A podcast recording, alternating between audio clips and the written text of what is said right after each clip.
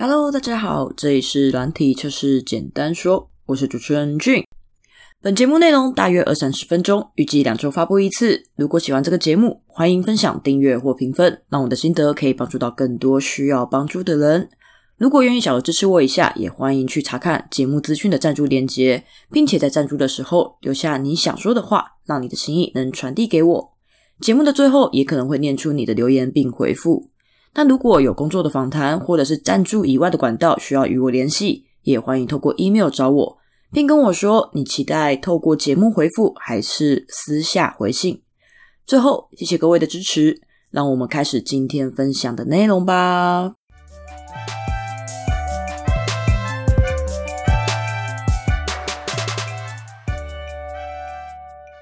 临近年终之际，也就是现在的十一月，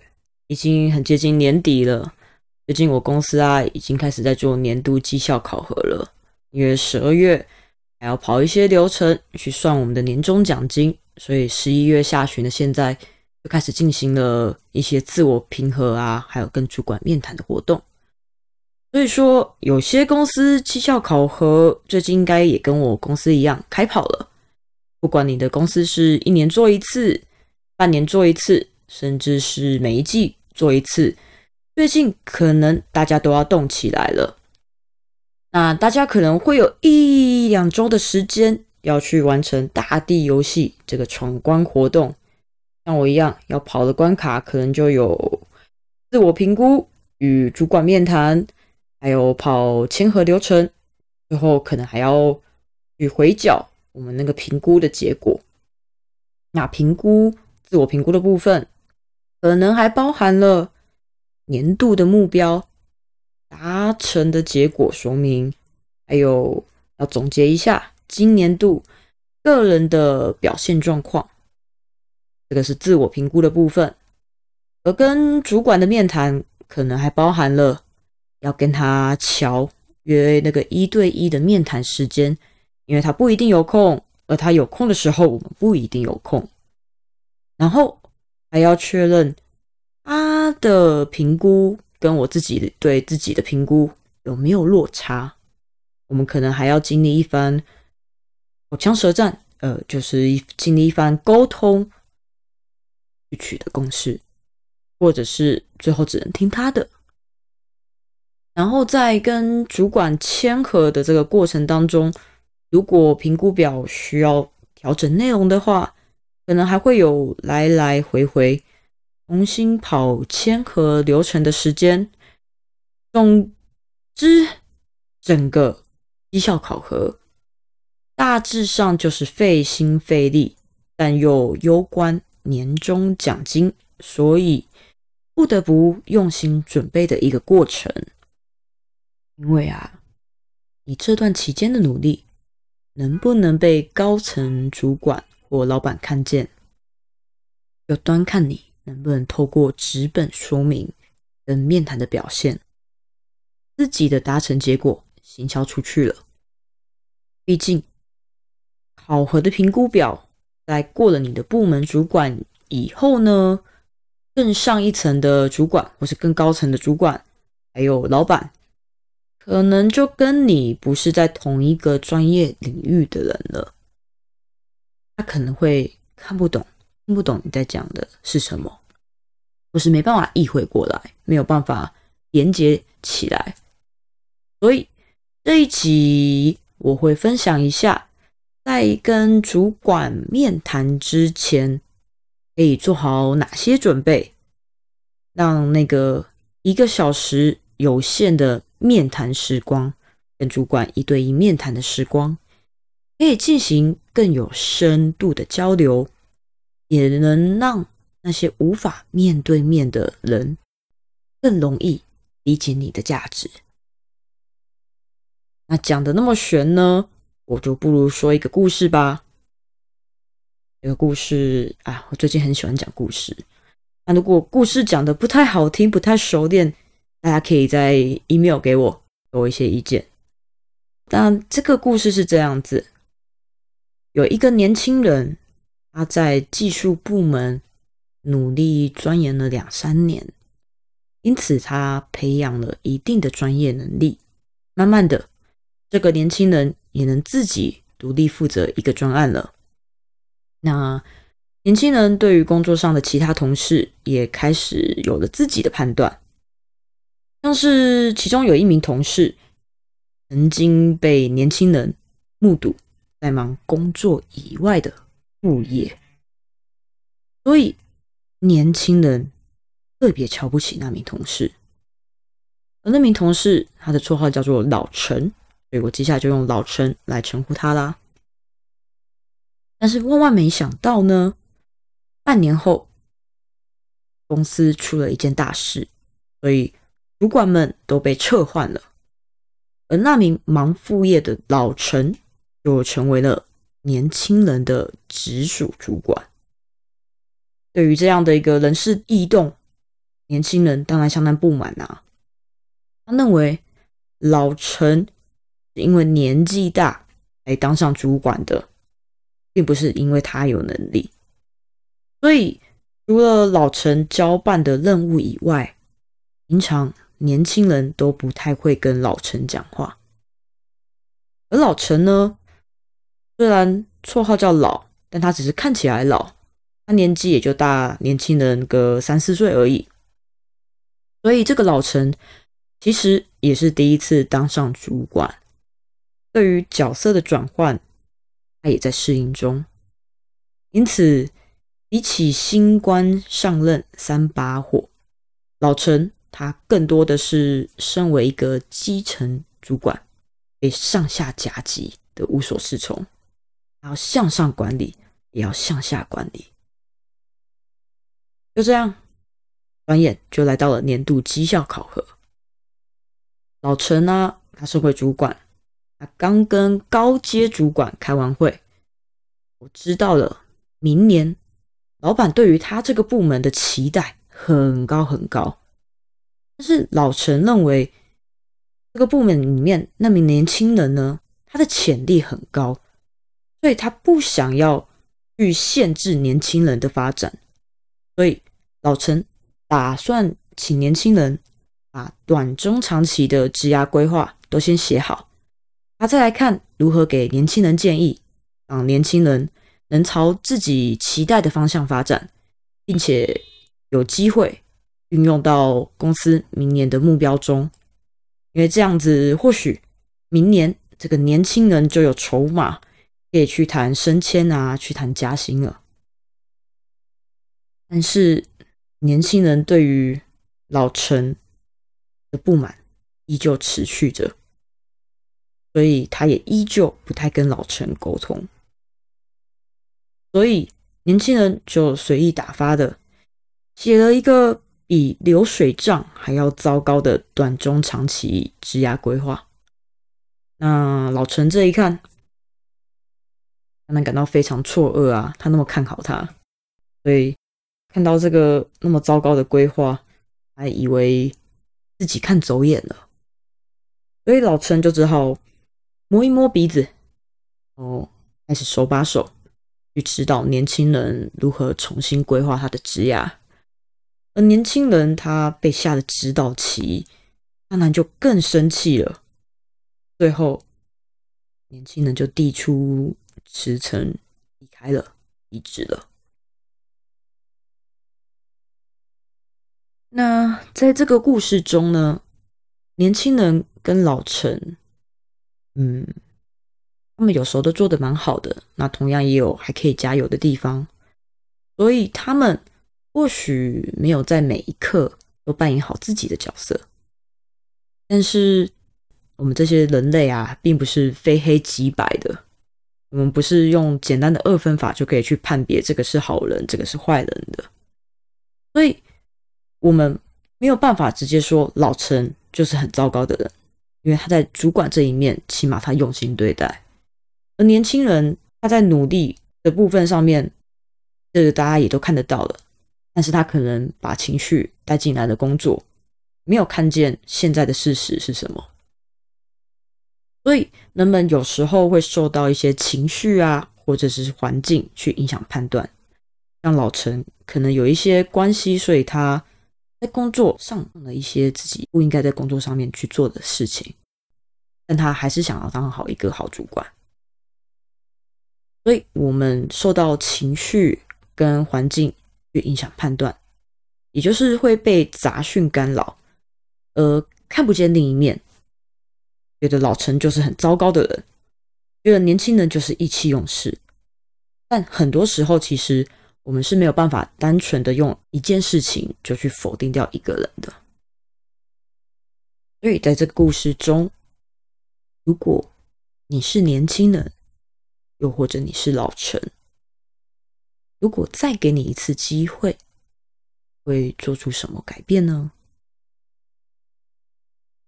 这个故事是真实故事改编。那如果听众朋友刚好有遇到类似的状况，这个就纯属巧合喽。嘿，那我们现在就来谈一次，再来一次机会，我们可以做出什么改变吧？所以我这边。会提供六个步骤，让大家可以在跟主管面谈之前，去思考可以做好哪些准备。无论你是身为下属的年轻人，或者是你是身为主管的老陈，那我这边的分享还是比较贴近在你是下属的身份啦。所以第一步给的建议就是，向主管厘清。明年的公司业务愿景是什么？以及主管对于部门发展的期待是什么？公司的目标有可能说，诶，明年的客户数量要再增长两百 percent，那你就得先搞清楚现在是多少客户量，那两百 percent 又是多少？那主管对于部门发展的期待是什么？他可能希望，呃，比较资深的人去负责复杂型的任务，比较资历浅的，他可以有学习成长的空间。那到底再具体一点，又会是什么样子？你可以尝试去询问、去厘清，让你的主管去厘清这些，理解到你可以举一反三的跟他求证，那才是真的了解了。那为什么第一步就要先做这个？因为你要先收集好这部分的资讯，尽早回来去思考后续其他步骤的建议，然后才跟主管去约一对一的面谈时间，这样才比较不会浪费彼此的时间，也比较可以对应到，就是我前面讲的，希望大家可以进行更有深度的交流。对，第一步，向主管厘清明年的公司业务愿景。以及主管对于部门发展的期待，不要像年轻人一样埋头苦干，完全没有跟主管沟通。那第二步，动手填写绩效考核表的达成说明，先检视一下自己，而不是急着打自己分数。对，key word 请放在那个达成说明，就是你。绩效目标那个目标，你的达成结果是什么？我们就先重点放在这里，先检视就好，不要看着目标就直接自己打了分数。因为如果你先打了分数，接下来你的一切举证，你在填写那些达成说明的时候，你就只是会想方设法的去说服自己符合这个分数。无论这个分数是比较低的，或者是比较高的，那你就会带着先入为主的观念，因为你已经给自己打了分数了，你可能就比较没有办法客观的去看到这次自己到底做了多少的事情，有了什么样的成果，没有办法客观的去检视自己，而只想着你要为了符合这个分数言行一致而奋斗。所以，先不要急着打分数，就先去把达成结果写出来就好，演示一下自己。关于这个你的目标呢？你尽量用一些普罗大众都能理解的说法来呈现你的达成结果会比较好。就算是一个表格，你想要用简单的图表附在里面也是可以的，但是这个图表要很简单哦。你最好画面的元素只要有三个就好，两个用来交叉比对，而第三个就是标记比对后的那个关键的亮点。你就想象是有两条线啊交叉了，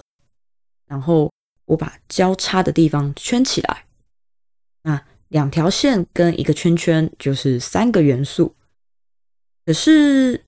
就算这样子有图表了。是我们只有图是看不懂的，可能只有你自己看得懂。所以，如果是我的话，就还会用文字再加以说明一下，这样子就会是图文并茂了。不过这里这个文字啊，你不要打作文，你都已经放图表了，你就简单写就好了。你用简单的两三句话。做个总结，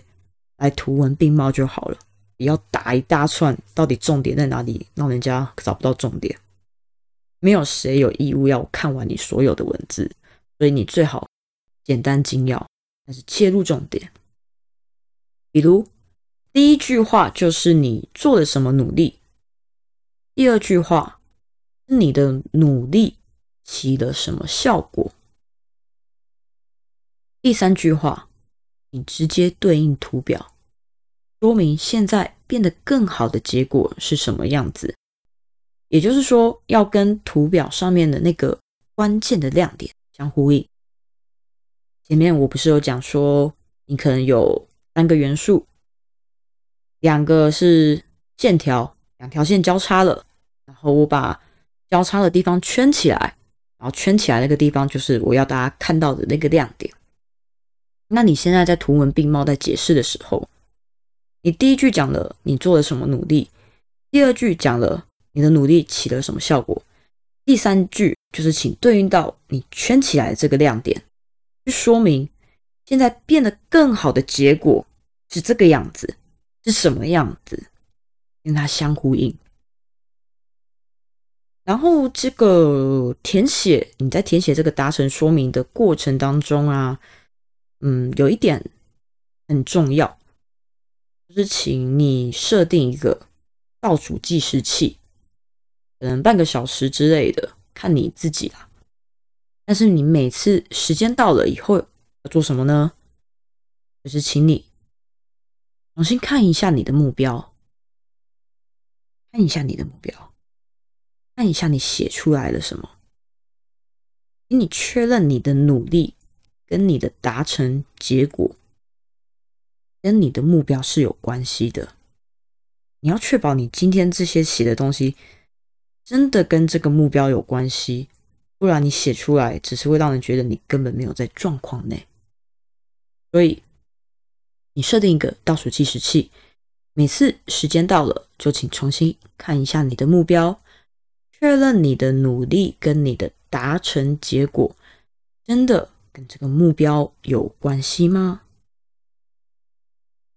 那第二步就是请你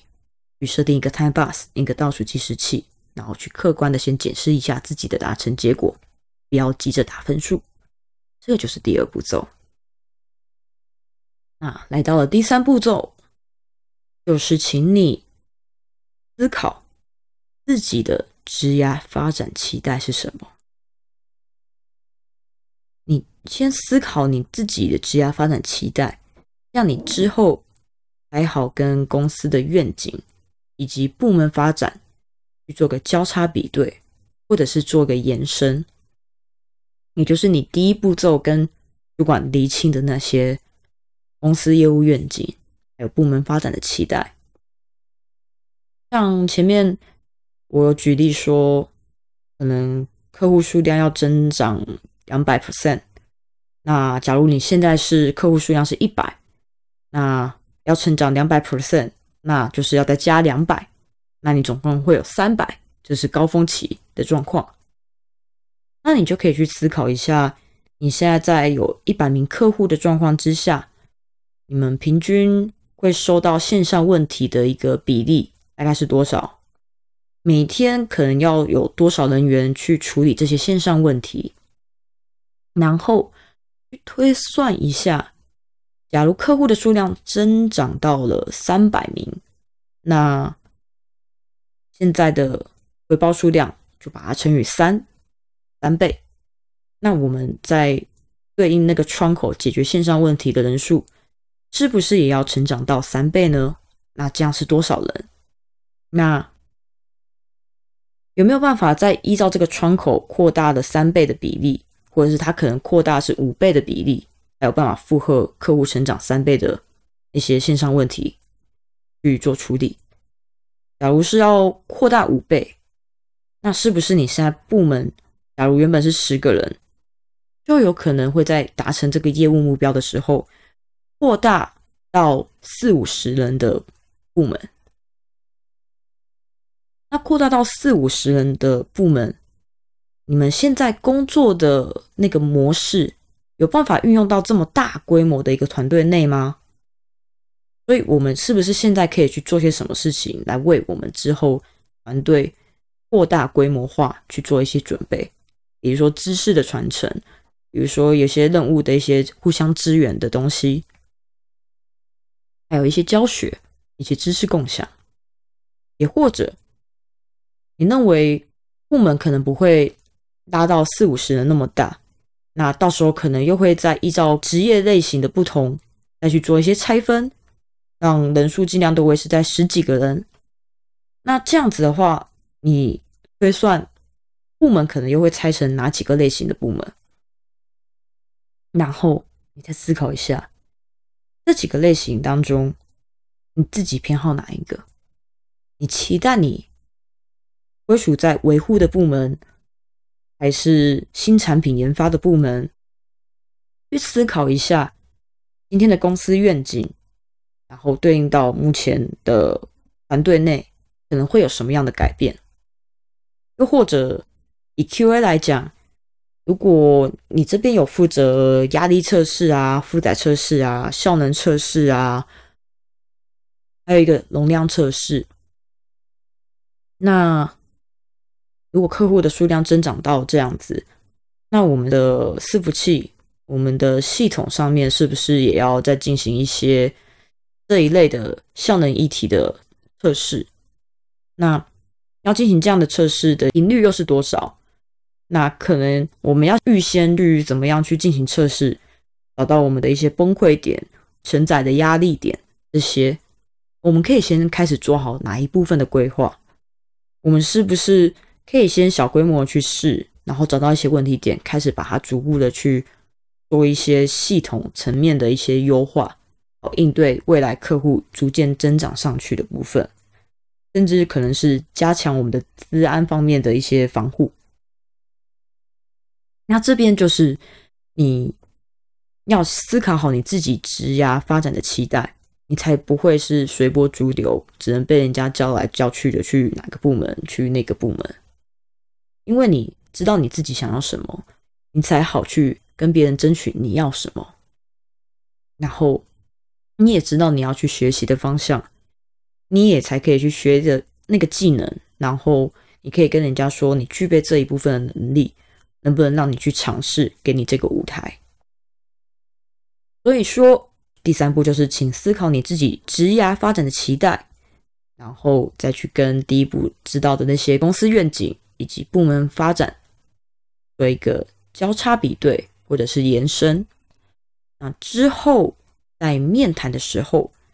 也才能跟你的部门主管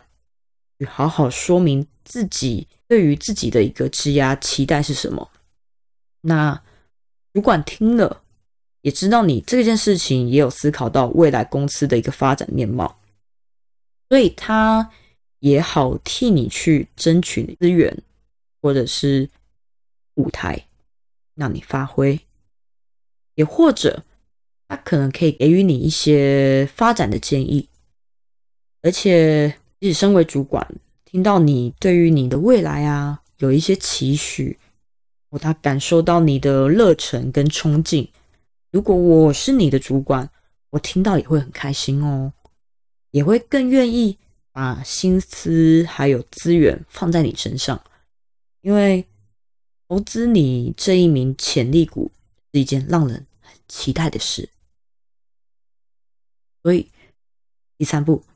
你思考自己的职业发展期待是什么。那第四步，这个可能就有点残忍了，就是请你去思考一下。今年对于自己的满意程度是什么样子？嗯，尽量不要用二分法去区分对错，也不要用选择题来框限了自己。如果你觉得哪里怪怪的话，你可以拿第二步你的达成的结果，你检视自己的达成结果，还有你第三步你自己的一个职业发展期待。拿着第二步跟第三步的这两个东西去做一个比对，确认一下你现在的工作内容，你这一阵子的努力，你今年工作的这些成果，你现在的工作内容是你对自己职业发展的期待吗？确认一下，这是你期待的职业发展吗？然后最后用一个段落的文字就好。去总结你对于自己表现的满意程度。那这段文字说明呢，不止写在纸上，也可以在面谈的时候提出来，在跟主管面谈的时候提出来。那你多说一点，主管也才能更了解你。那他了解你以后。嗯，你在跟他说的时候，他可能也会给你一些 feedback，所以你会会知道他对于你了解的程度在哪，那你就可以比较方便去比对彼此的一个认知上有没有落差。比方说，你觉得自己做的很辛苦，结果主管觉得你好像做的都是一些义务内的事情，那这中间到底发生什么事情了？是目前展示的结果可能其实没有把亮点充分的写出来呢？还是是主管他可能看不见，或是他有一些误解，那我们去沟通一下，那沟通一下自己的达成结果，也沟通一下自己的一个职业发展期待，然后你对自己的满意程度是这样子，那你的主管怎么想的？你们对于自己的评分是相同的吗？你对自己的评分跟主管对你自己的评分，所以这个第四步骤。就是请你思考对自己今年的满意程度，去总结一段文字，然后可能也交叉比对，去对自己打个分数了。那第五步骤呢，就是请思考一下，在跟主管面谈之后，后这个考核的截止日之前，需要预留多少时间来做缓冲。来得及完成整个考核流程，包含回缴你那个评估的结果。因为跟主管调面谈时间，然后跟主管去确认评估的结果，还有跑签核的整个流程，都有可能会来来回回的。可是公司不会为了你一个人去延后考核的截止日，所以。尽早的把这件事情处理完，做好时间管理，才不会夜长梦多。或许还会让人觉得你在工作上也应该是一个可以控制好时间、负责任的人。对，第五步，请思考一下，在与主管面谈之后，考核截止日之前。需要预留多少时间做缓冲，才来得及完成整个考核流程，并回缴评估结果？那最后一个步骤，第六步，我们就是终于要跟主管约时间啦，请你主动提供至少三个时间段，跟你的主管约一对一面谈时间。那。有多个时间段可以选择，彼此也才会更方便又快速的敲出时间哦。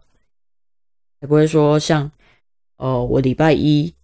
十点到十一点有空，我就抛这个时间给主管，结果主管说他的时间不行，然后我要再去找哪些时间可以，礼拜几几号，呃几点到几点，然后再问一次主管，然后他说他没空，来来回回的搞了很久，然后调出时间的有借不到会议室，哇，又要再瞧。那你不如一开始你就直接提供好哦，我礼拜一、礼拜三、礼拜四的下午三点到五点，呃，中间空一个小时都可以。然后我给了这么多时间段，然后主管可能就看一看，嗯，那不然，呃，礼拜一的下午三点半到四点半好不好？OK，看一下会议室也 OK，这样就敲好了，不要为了。瞧这个面试时间耗了太久的精神，因为别忘了面谈才是主角，不要为了瞧出面谈的时间而耗费太多心神。然后，嗯，在经历前面那么多个步骤以后啊，或许你在心里已经有一些问题，想要跟主管进行进一步的讨论或者是询问。那记得可以先写下来，甚至你可以提早的先提供给主管哦。那你先提供给主管，主管也可以先想一想。那想一想之后，这样子彼此之后再一小时的有限的面谈时间里面，也才比较可以去沟通一些彼此有想过的内容，甚至可能是一些意外的延伸，有意外的话题。那我们也才真的可以去进行这样子一个更有深度的交流，而不是一个小时就在那边坐着，然后可能就听着主管讲，然后脑袋一片空白，或是你讲什么，主管也都没有办法回应你，最后可能就在内心翻了一百个白眼，这样子浪费彼此的时间，然后也只是做了一个仪式感的面谈。什么结果都没有，也没有任何的交流，只是单方面的沟通。建议大家去先做好这几个步骤，让一个小时的面谈时间可以进行更有深度的交流。那前面有提到，我们可能还要让无法面对面的人可以更容易理解你的价值。这个部分其实，在第二步、第三步、第四步的时候。如果你讲得很清楚了，那你写出来的东西应该也很对应到如何去呈现你自己到底是什么样子的人，你对公司的价值是什么，而你的亮点，你与众不同的地方又是什么？无论是第二步你的达成说明，甚至是第三步你对自己未来的发展期待，还有第四步你总结了你今年的一个成果，你对于自己的满意程度，甚至你后面。跟主管去面谈，如果他也认可，甚至他还给你一些建议，然后去微调一下，那你最后送出去的这个考核评估表，它上面的内容应该也可以让那些没有跟你打交道过的一些高层主管或者是老板，也应该可以透过上面的东西，那个扎扎实实但是又很清楚、有白话的内容，去容易。更容易的去理解你的价值是什么。那当然，如果争取到的话，那可能明年就有机会去，要么升官，要么加薪，都有可能。总之，祝福大家啦！在最后这个年终之际的绩效考核，希望大家都可以好好的把自己这段时间的努力。好好的行销出去，哦，拿到一个不错的年终奖金啦。那以上就是这次的分享喽。